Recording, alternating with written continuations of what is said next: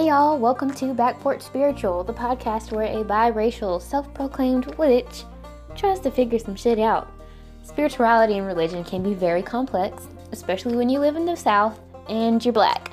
So, welcome to the journey with all its ups and downs and peaks, hills, and valleys, because no matter where you're walking, it's never a linear path. Each week will be a new breakdown of what I've learned, the millions of questions I'm sure I will still have, and cool things I find along the way. Thanks for tuning in.